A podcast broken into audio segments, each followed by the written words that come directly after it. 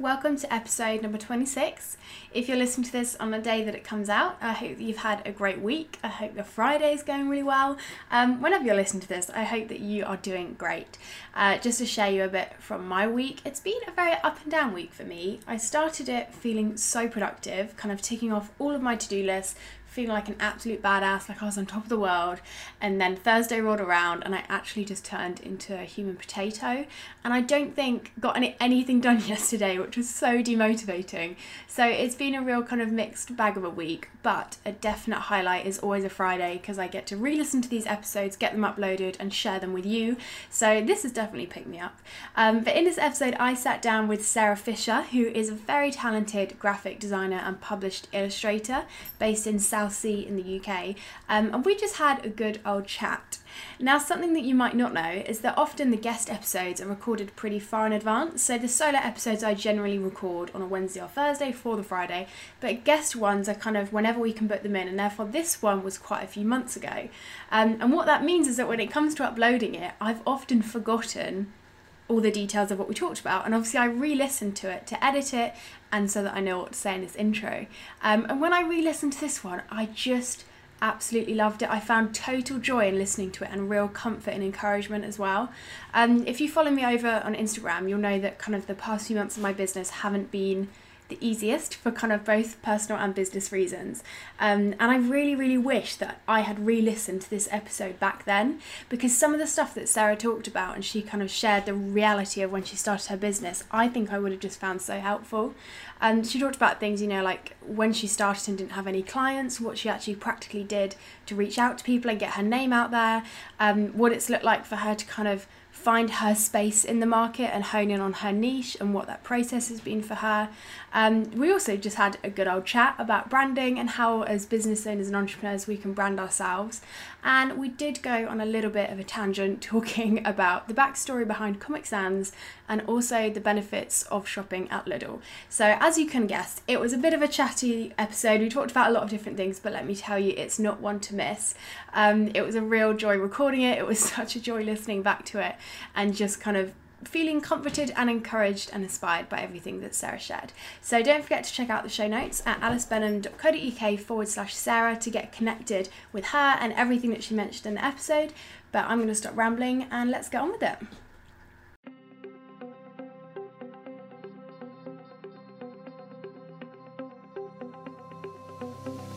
Welcome to Starting the Conversation. If we haven't met before, my name's Alice and I'm a digital marketing coach based in the UK. It basically means that I work one on one with entrepreneurs and help them to develop effective and sustainable online strategies. I'm gonna be real, when I first started my business, Google was my go to for all my questions, and I was incredibly isolated. A job which I once loved was soon making me pretty miserable, and I realised that something needed to change. You see, I truly believe that when we create community with fellow entrepreneurs and keep it real about what we're going through, being self employed becomes far more fulfilling. So consider this podcast your go to place for a good old mix of honesty and expertise. Listen in on open conversations with likewise women, where we'll discover their stories and also the learning curves which has got their business to where it is today. Also, join me for solo episodes where I'll unpack a digital marketing or business topic, hopefully, leaving you with some expertise that you can apply to your business right away. So, now that you're up to date on who I am and what this podcast is about, let's dive into today's conversation. For anyone who doesn't already know you and they're not already connected with you, tell us a bit more about what you do, who you are, and what you, yeah, get up to. Hey, so I'm Sarah. I'm a graphic designer. Um, so I'm based in Portsmouth and I work with clients uh, mainly doing kind of branding, illustration stuff, particularly for print design. And your story to that obviously wasn't, you kind of, you had an Etsy shop before, right? So tell us a bit more about yeah. kind of what that story looked like, how you went into the self employed world and I guess had some transition within that. Yeah, so I went to uni, studied typography and graphic communication at um, the University of Reading, which absolutely loved. Um, and then after that, I kind of just got a job in a design agency, like um, most of the other people in my class. Um, but after a couple of years there, I was kind of feeling like um, I guess I wasn't learning enough, or as much as I thought I was. was going to. Um, so I decided to take the leap and go self-employed. Um, loads of things just sort of uh, happened at the right time to um, enable me to go self-employed. Um, so I took the leap into freelance graphic designing, um, and that was yeah about two and a half years ago, I think. Wow! How did you find that transition at the time? Um, so yeah, it was really exciting, um, but also way harder than I thought it was going to be. Um, I kind of naively just assumed that I would put up my portfolio website and clients would come flocking to me, yeah. which in reality um, that doesn't happen. Maybe it does for some people. I don't know. If didn't happen that does, me, then I can agree yeah. with you on that one. if that has happened to anyone, please tell me your secret. yeah. It's so true though, and I don't think we talk about that a lot when we talk about our stories into business, and we, you know, the kind of classic route is we work in the corporate version of what we do, and then we take the leap to doing it self-employed. No one really mentions that kind of middle period where however many months it is where you're kind of don't really have any clients. And i guess i at least had this when i first did it. Every single day you're questioning is this actually the right thing? Should i just go and apply for a full-time job? Is that something that you obviously you experienced when you first started? Yeah definitely. So when i left my kind of corporate job um, i was lucky enough to have two freelance clients that i was doing projects for. Um, so that kind of set me up for the first probably the first month or so. Mm-hmm. Um, and then, kind of in my head, I thought, okay, I'll give myself three months to, um, like, I won't pay myself a salary for three months. I'll just sort of build up my business and see how it goes. Yeah. Um, and I was fortunate enough to get uh, one other really big client during those three months. But apart from that, um, I, I really don't think I got any other clients or work particularly. Um, so at the end of that time, I was just kind of feeling like, oh no, this is a bit discouraging. I don't really know what to do. Am I doing the right thing? Yeah. Um, yeah, and at the end of that time, I probably thought I was really tempted to just give up. Um, but fortunately, my husband is kind of really supportive, and he was like, no, keep going. Like maybe you're just not trying the right things to get clients or whatever. Um, and as usual, he was absolutely right. um, so, yeah, I, th- I think at, after kind of six months, I sort of really had to sit back and think, okay, I'm my kind of business strategy of waiting for people to find me, um, it doesn't really work. yeah, and I think I I definitely see this too. And then people that are starting up businesses, I wonder if because of the fact that we don't obviously there's not often a space online to talk openly about kind of the difficulties of when you haven't got clients. And I know that for me, anytime I talked about it, I kind of you feel like a bit of a failure, don't you? Because you're like, well, yeah, I can do definitely. this thing and I have this service, but for some reason no one wants it. And I think there there is that attitude of you feel like you're I don't know, I just felt wrong for reaching out to clients and being the one that made that first move. Um, and I guess what what helped you when you were in those kind of months of you said you were going to give yourself this time off and not you know be paid a salary or not take on new clients. But obviously kind of probably nearing the edge of the, the end of that time frame you were probably thinking oh i've still not had new inquiries. So you probably in the back of your mind were panicking a bit. What how did you deal with that? Obviously your husband was very supportive but was there anything that kind of helped you to keep pressing in? Um, so i guess i kind of went back to basics in a way and mm-hmm. kind of thought okay i just need to um, kind of it was really starting from scratch and thinking okay, what am I good at? What services do I want to offer clients? Um, and then I really had to think hard about how I could get those clients.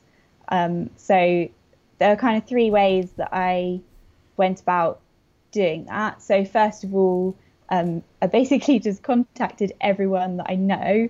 I was like, "Hi, I'm now um, doing this freelance graphic design thing.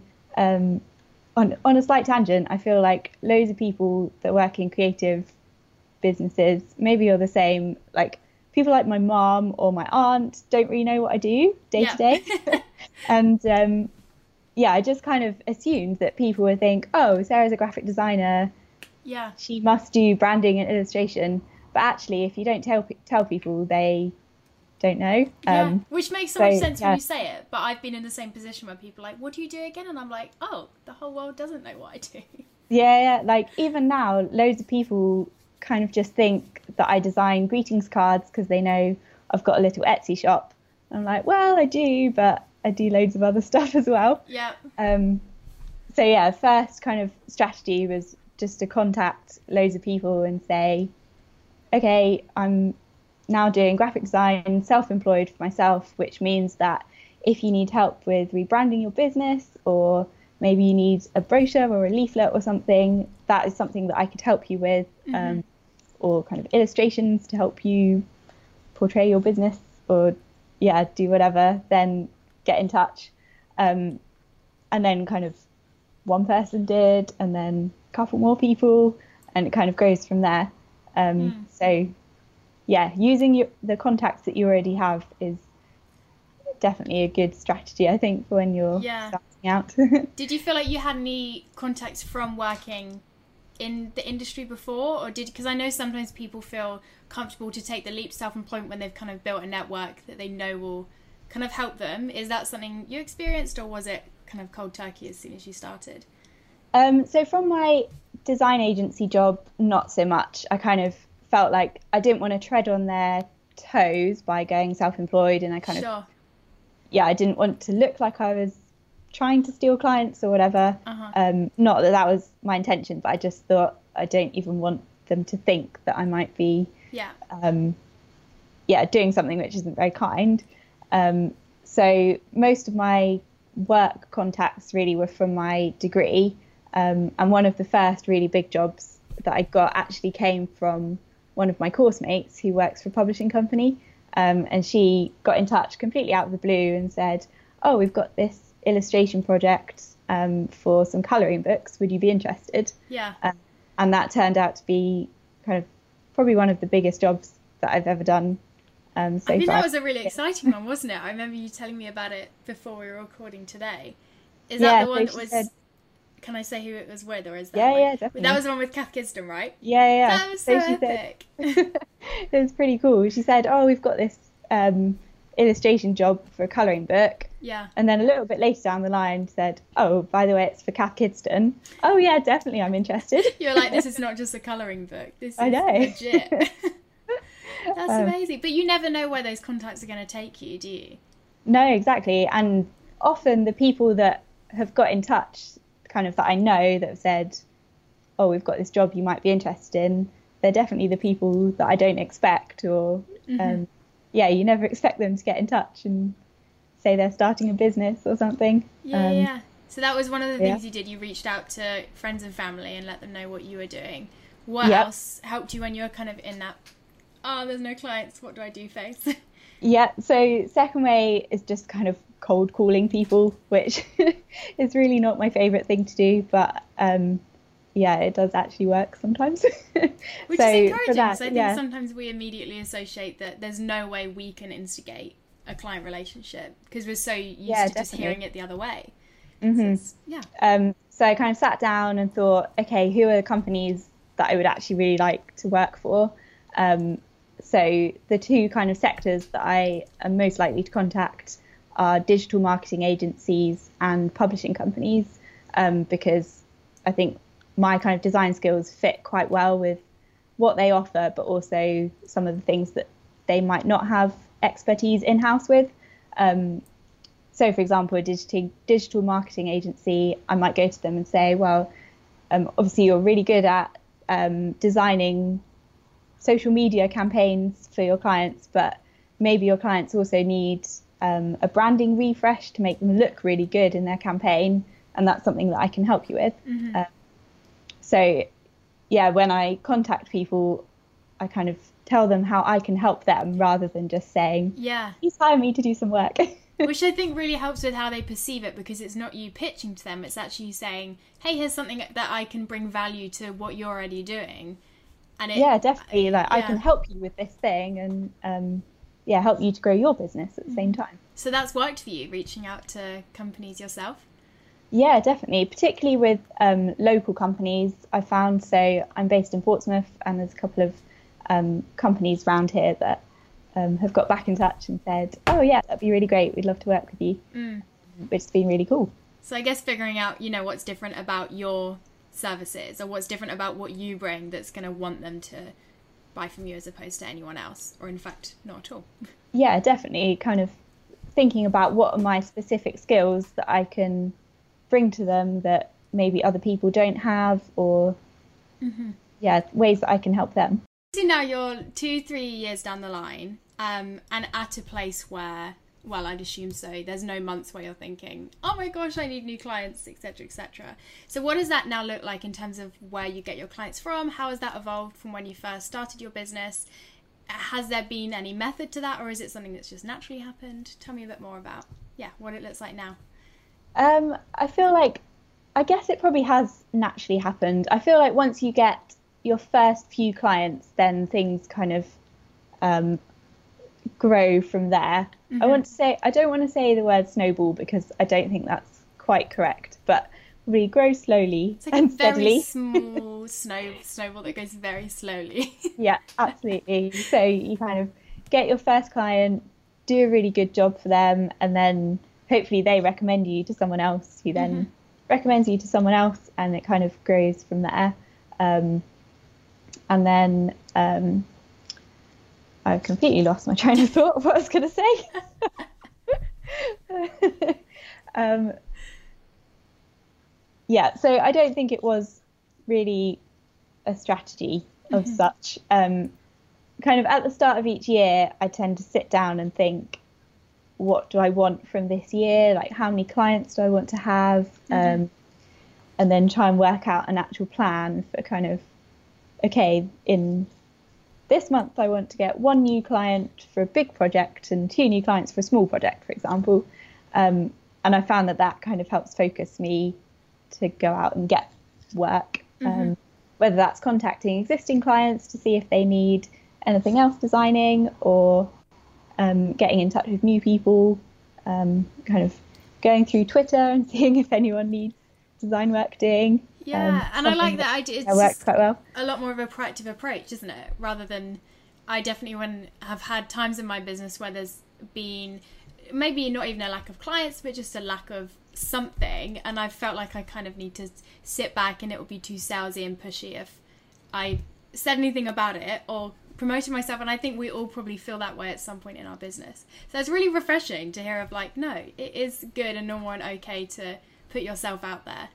And we don't just need to kind of sit back and wait for those dream clients to come at us because I think it never quite ever happens that way anyway. Yep.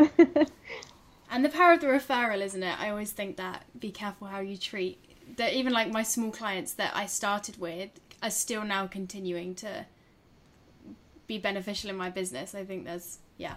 Yeah, definitely. And I mean, if you I found if I as I've learned how to treat my small clients really well, um, it has helped me to do a much better job for my bigger clients mm. because mm. you kind of you learn how to look after people and to make them feel really valued and special, which all of my clients are. Um, and yeah, it just kind of stands you in good stead for building your business. Yeah, and I think I I would so agree with that in the sense of that sometimes I would be wishing for these big clients, but then I would think to myself, well, if one comes along, do I have a process in place that's like ready to onboard them or ready to get the process started? And I think sometimes having um, whether people need to give out free sessions or discounted services or whatever that almost give you that trial run and you then get a chance to figure out what works, figure out what doesn't, and then, like you said, when those bigger clients come along, you're like road tested and ready to go. And I yeah, think absolutely. we can do a lot in preparing ourselves to, yeah, be ready for those clients rather than just sit back and think they'll come when they come. Yep. Which is easy enough to do. Definitely. So, talking a bit more about your story and your business, which is something I'm really interested about, because you started off, you have an Etsy shop, right? And you've kind of pivoted and developed your services and who they're targeted at as you've gone along. So tell me a bit more about what that's looked like because I think sometimes we see someone 3 years down the line and imagine that they started out with that much intention and vision and but I think none of us did. It's always a process. So tell me a bit more about yeah, that story. Yeah, so when I left my agency job, um, I thought, oh, I'll start an Etsy shop. I'll design some greetings cards sell loads and become really successful because that's kind of what you see on Instagram or social media or whatever. Yeah. Um, yeah, I guess you see the pretty things, which often is um, products or cards or things like that. Um, so I just assumed, oh, I'll do that as well. Um, so yeah, I think I I don't want to say I wasted time, but I spent a lot of time uh, making products for my Etsy shop, um, which then it's actually really hard to sell stuff on Etsy. Mm-hmm. um, again, if people have got the secret of how to sell loads, then please tell me. Get in touch with you. You'd like to know. Yeah. um, but yeah, it's way harder than it looks, and yeah, maybe just having an Etsy shop is not my natural forte. I don't know. Mm-hmm. um, so yeah, I think after a little while, I kind of took a step back and thought, okay, so selling greetings cards is actually quite hard to make a living from. So and you have to sell what, a lot of cards to make a salary. yeah, a lot of cards. um, and unless it's Christmas time, people don't want to buy tons and tons of cards. Yeah. um, so yeah, I think I kind of stood back a bit and thought, okay, what actually is it that I am good at? What am I trained at? Um, because obviously I have a degree in typography, so I kind of thought, okay, maybe I should actually use that because I really enjoy it. Yeah. um, so that kind of started a process of pivoting my business and thinking, okay, so the kinds of people that I want to work with, actually, I want to use my skills in knowing how to use typography mm-hmm. to help other people, um, whether that's through designing booklets or leaflets that um, have tons of information that you need to make sense of, or yeah. whether that's through uh, designing them a brand which helps them get their message across really clearly. Mm-hmm. Um, rather than kind of the product based business, um, I realized that actually a service based business definitely suits my um, strengths in design much more. Mm-hmm. Which I think is something that's good to talk about because in the world of branding and design and everything kind of digital, there are so many different types of clients that you can serve and so many different types of services you can have. And I think sometimes the t- temptation is to be everything to everyone and say yes to everything. So you were talking about there how you kind of realized that service based businesses and these also certain types of clients and companies were the best fit for you. How did you figure that out? Because I'm sure as someone who you hadn't worked in those kind of roles particularly before. So what was that process like for you? Um, again, I think a mixture of trial and error. Yeah. Um, and kind of gradually, as I was getting more clients, um, I was realizing that there are some projects that I really enjoyed working on. Um, and I think you find when you really enjoy working on a project, you do much better at it. Like mm-hmm. the work you produce is just of a higher standard because you're enjoying it, or um, yeah, it just becomes much more of a joy to do. Um, so um, I remember at the end of, I think it was the end of 2016, I sort of sat down and looked through all of the projects that I'd worked on in the previous year and thought, okay, which are the ones that I really enjoyed working on that I thought went really well. Um, and all of those seemed to fall into the category of print design or branding. Um, so I thought, okay, actually, these are the things that I need to focus on mm-hmm. going forwards. And did this the like niche, I guess, would be the right word for it? Did the niche that you chose change the way that you then presented yourself, or was that again just something that I think most things are trial and error? But yeah, probably again a bit of trial and error. Um, I try to be a lot more specific on my portfolio website about what I actually do, mm-hmm. um, rather than just saying oh, I'm a general graphic designer. Um, which I mean, I do love all aspects of graphic design, yeah.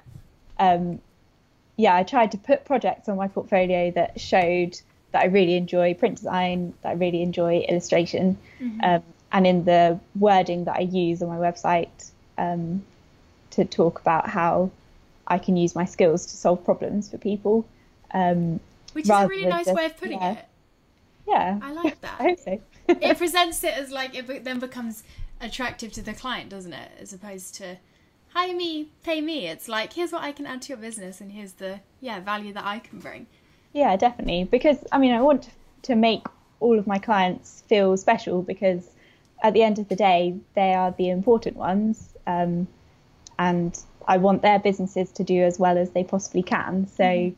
they need to know that I can bring value to them um, and help their businesses to grow. Yeah yeah. Which is so nice. I feel like that's just like the nicest reason for loving what you do and wanting to do your job. It's really Good. cool. It feels nice, doesn't it, when you're like actually making a difference as well as doing a job that you love. You know that it's actually impacting other people in a really positive way. Yeah, It's definitely. just- And particularly, um, I love it when you kind of help small businesses in particular. Mm. I mean, obviously, I love working for bigger businesses too, but um, when you help them, I don't know, to refresh their brand and then Mm. they see a massive increase in their sales or their number of clients, um, it's really special to think, oh, actually, I've really helped them. Yeah. And maybe I've helped them earn enough money so they can take their family on holiday or something. Um, It's so nice. it's It's, like you yeah, playing a really part in other people's businesses, isn't it? yeah. Which is really great. So, talking about small businesses particularly, because a lot of the listeners to this podcast will be entrepreneurs and small business owners. Let's talk about branding because I think it's Yep. a sometimes can be a bit of a buzzword, which Mhm. we talk about a lot, and we kind of know it's really important. But tell me more. I guess a bit more about where your passion lies with why branding is so important for small businesses, and what's the because I think uh, I would definitely say that branding is something that's relevant for every size business. It's not a when you get to a certain point it should be important. So tell me more about your view on that, why you think it's so important, how as small businesses we can engage with effective branding. Yeah, so I guess when you have good branding, um, it immediately sets your business apart from everyone else um, because it's so easy to have bad branding. Um, and as soon as you put in a little bit of effort, it really does um, just raise the whole professionalism of your business, the way you come across. Um, people look at you and think, oh, wow, they do actually know what they're doing, rather than this is just something they've, I don't know, mocked up on Word or whatever. Yeah. Um, like putting in just even like the smallest bit of effort really does go a massive way. Um, so that's one of the reasons why branding is really, really important for small businesses. Um, it helps clients to take you seriously, and I guess if you were wanting to spend money on something, you want to know that you can trust this person or this company that they're going to deliver what they say they will, and that they actually know what they're talking about. Mm. Um, and part of the way you can portray that you do know what you're talking about or that you are good at what you do is by having really good branding and looking like you've got everything together. Yes. And for Even people, if under the surface you're kind of paddling along today. it's like that analogy of a duck, isn't it? Like they look so Yep. peaceful on top, and then underneath their legs are just like quick as they can. Exactly. Which is a good way of saying it. I think a very realistic view of what it actually looks like to run a business. yep. So, talking about how, as small businesses and entrepreneurs, we can engage with branding, because obviously, for many people, I did this myself. We hire someone like yourself who's going to Mhm. bring the expertise and the, like, you're very talented. So, you obviously want to hire that help in. But for people that necessarily aren't at a place to afford that, or it's not something that they've got, yeah, the budget for, are there kind of small and simple ways that we can strengthen our brands and, yeah, I guess give some kind of tips and tricks as to what Yeah, effective branding can look like for us. Yep. So there's a brilliant book um, called How to Style Your Brand by Fiona Humberstone. I really hope I'm saying her name right. I think I am. um, I can send you a link to it afterwards. Yeah, Um, I'll link it in the show notes so people. yeah, yeah, that'd be great. Um, yeah, reading that book was really helpful for me to know how to brand my business, but also I would definitely recommend it to anyone who's thinking about how to portray themselves as a small business. Um, it's really good, like if you're a graphic designer, it's fantastic, but also if you have no idea about design, um, it really helps you think through kind of who your ideal clients are, what they're looking for. Um, yeah, maybe other things that your clients might be looking for that you haven't thought about. Mhm. Um, so, yeah, if you want a good book to read, I definitely recommend that. There you go. Um, in terms of kind of practical tips and tricks, um, I guess an easy thing that everyone can do is to, I guess, think of a good color scheme for your business. Um, Maybe just the way you brand yourself on social media or your website. Um, there are lots of websites out there that can give you good color schemes to choose from. Um, and then just use those colors for everything and kind of stick to it. Um, because automatically that will help just bring everything together that you're doing um, and make it look like it's all supposed to go together. Um, Even when it's a little bit higgledy piggledy, as long as it looks. Yeah, Yeah, it's exactly. that visual, isn't it?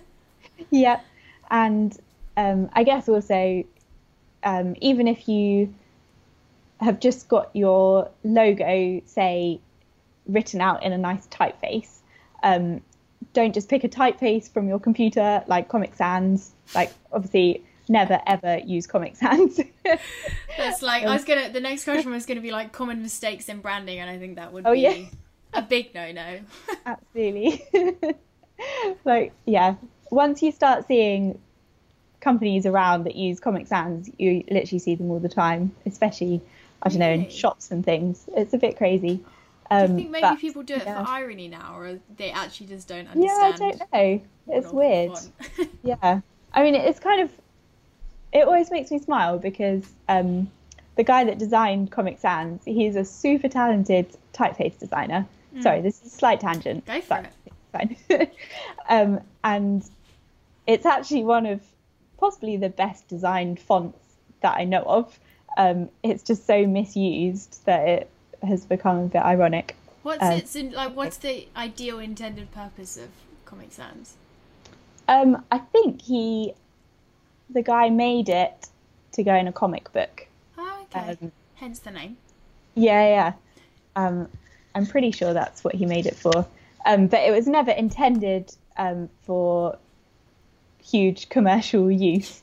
Um, and I think, yeah, it got put on some Microsoft computers, you know, like Windows 95 or something. And then suddenly everyone started using it. I mean, imagine you're like just creating a font and then it becoming this like global joke. It must have just been like the because it's like it went viral, but in a really awful way. yeah. Must have just been such a weird experience.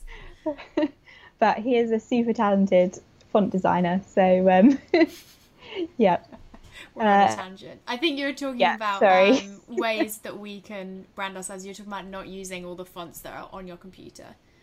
Oh yes. So um, places like Google Fonts have um, some really good typefaces that you can download and use for your business. They're all completely free and legit to use. Um, and again, just because most other small businesses won't have gone to that effort, you'll automatically be setting yourself apart and uh, looking way more professional just by doing that.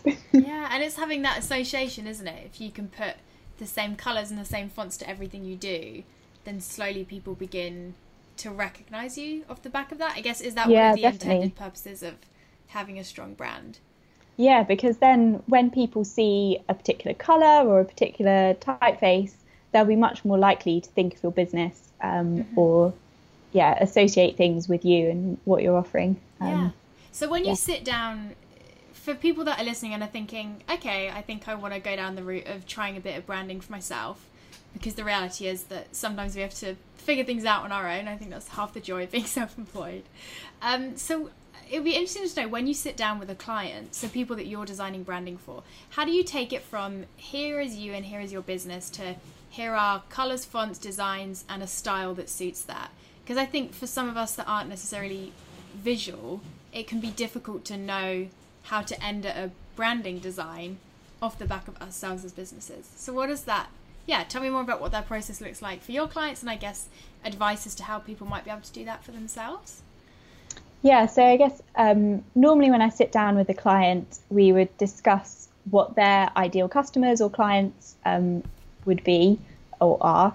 Um, so, and we think about the things that their clients might be looking for, or even just things that their clients enjoy in their day to day lives. Um, for example, we might think about where their clients go shopping, or whether they're Asda people or Waitrose people, for example. There's a big difference. Yep.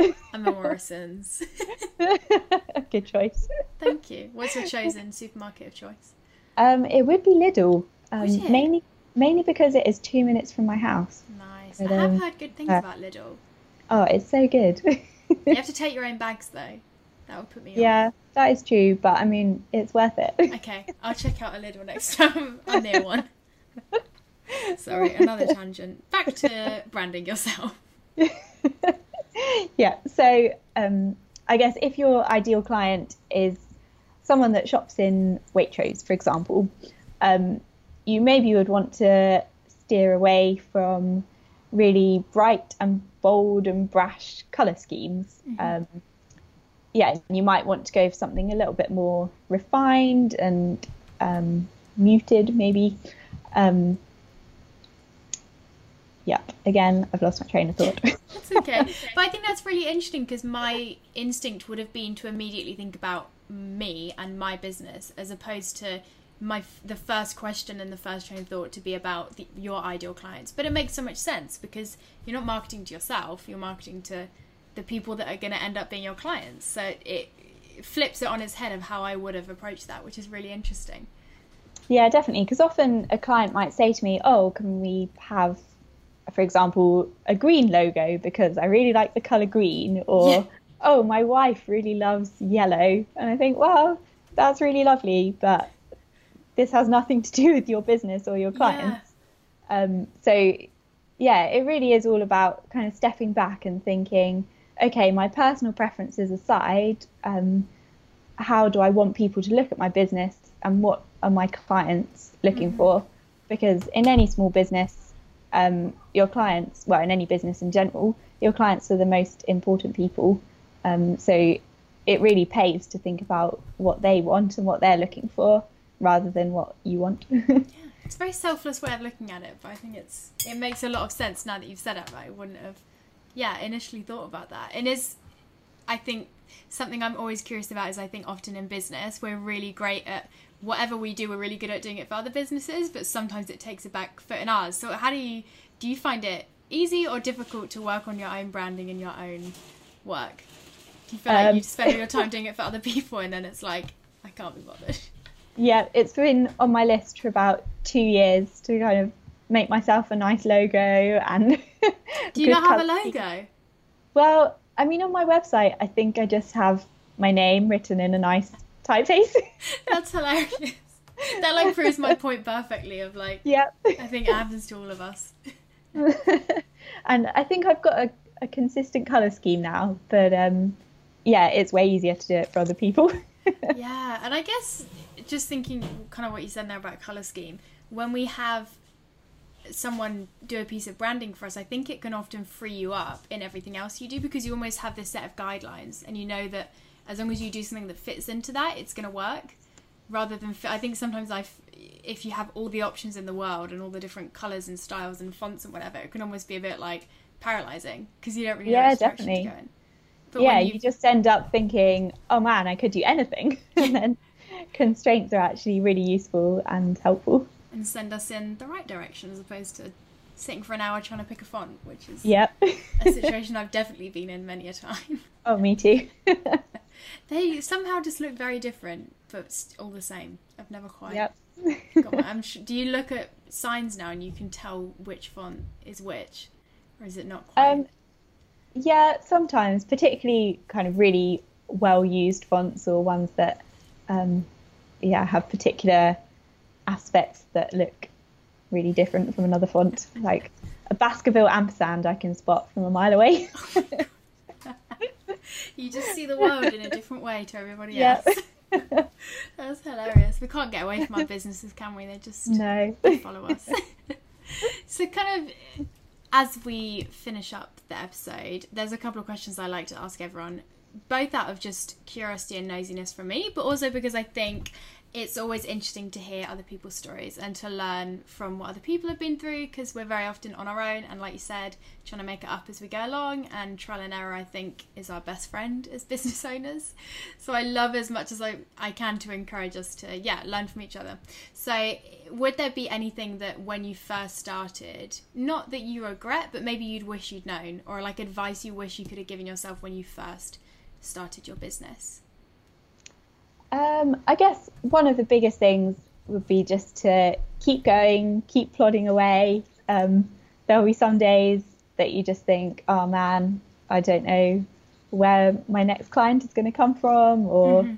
um, yeah, I guess probably most designers or creative people think fairly regularly to themselves, oh, should I just go and get a normal office job? Um, but yeah, actually just keep going and keep working hard. Um, and I guess that is the other thing. Like it is really hard work, particularly in the beginning mm. when you're starting out. Um, and there's no kind of getting around that. Um, you have to be prepared to, yeah, do lots of hard work and do hard things like contact people, cold calling them, um, yeah. which, yeah, loads of stuff that just completely goes out of my comfort zone. Um, but actually, it's so worth it in the end. Um, mm. And I guess as well, don't judge your success based on other people's. I, I always look on Instagram, for example, and I think, oh wow, that person is doing so well. Like they look like they've got dream clients or work yeah. all of the time. Um, but obviously, the bits that I don't see of their lives, maybe they're sitting at home thinking, oh, I don't know where my next client's coming from as well. yeah, I um, think we do yeah. that to ourselves, don't we? We look at other. I always find this interesting. We un- we know that what we put into the world is so like not a good representation of our real life, but yet we still mm-hmm. look at other people's stuff and don't make that same connection. Yeah, definitely. And yeah, I I don't want people to look at me and think, "Oh wow, she's got it mm-hmm. all together," because I definitely don't. But at the same time, in a kind of selfish way, I want to just put the best bits on social media. Um, so I'm sure balance, everyone else is doing the same. I was I, this was something I was really actually thinking about last week, and it was in my weekly newsletter talking about you know where that balance lies between being vulnerable online but not just becoming this like oversharer that everything just becomes a bit negative. And I I think it's a balance. I don't think there's any oh absolutely right or wrong, and it's different for everyone, isn't it? But I do th- I agree with you that I think sometimes we we can help ourselves by not com- comparing, but it's hard not to just choose not to do that, isn't it? When it's just sat there. Yeah, and I mean everyone's journey is different as well. Like yeah. it might take you six months to get completely booked out in your business, or it might take you two years, or it might take you five years. Um, but actually, that's okay because we're all different, and, yeah. And that's one of the exciting things. Businesses. Yeah, and that's the reason why we are working for ourselves and building small businesses because we don't just want to be like everyone else. Mm-hmm. Um, and but often we forget that and we think, oh man, I'm not the same as that person. I think we all have those like slightly crazy days of like everything just gets a bit too much, and then you see one Instagram post from one person, and it's usually someone that you really love. And I think I love the whole like um, community over competition message and stuff. But I think it sometimes is when you just get caught at a bad time and you see something on Instagram or whatever, it can just get to you, can't it? And you're just like, I give yeah. up this Definitely. is the worst job ever. And then the next day you're like, oh, this is fine. I quite enjoy yeah. this. and then the next day, this is the best job ever. yeah, it's like you just go on this this journey, and I'm not sure, I'm not sure anyone's quite ever figured it out or feel like it's perfect, yep. but it's good fun. Definitely. oh well, thank you so much for joining me today. It's been oh, fun. thank you very much for having me. I feel like we've had a slightly random conversation, but it's covered some good topics. That's okay.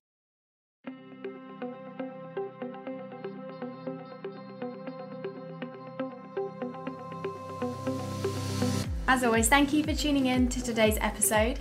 Don't forget to check out the show notes at alicebenham.co.uk forward slash Sarah to get connected with Sarah and everything else that she mentioned within this episode. And hey, if you enjoyed tuning in, why not take two minutes to leave a review over on iTunes or share that you're listening on your Instagram stories? It really does mean a lot to me to know that there are people and faces behind the numbers of who's listening. And hey, the more that you share and the more that you review, the more people that this podcast can reach. But I'll be back next Friday with a solo episode talking all about how I've created a memorable client experience and put processes in place which not only take a lot of work off of my plate when it comes to onboarding new clients, but also creates an experience for them which is memorable and full of delight for them. So I'm really excited to share that with you, but until then, I will see you next Friday.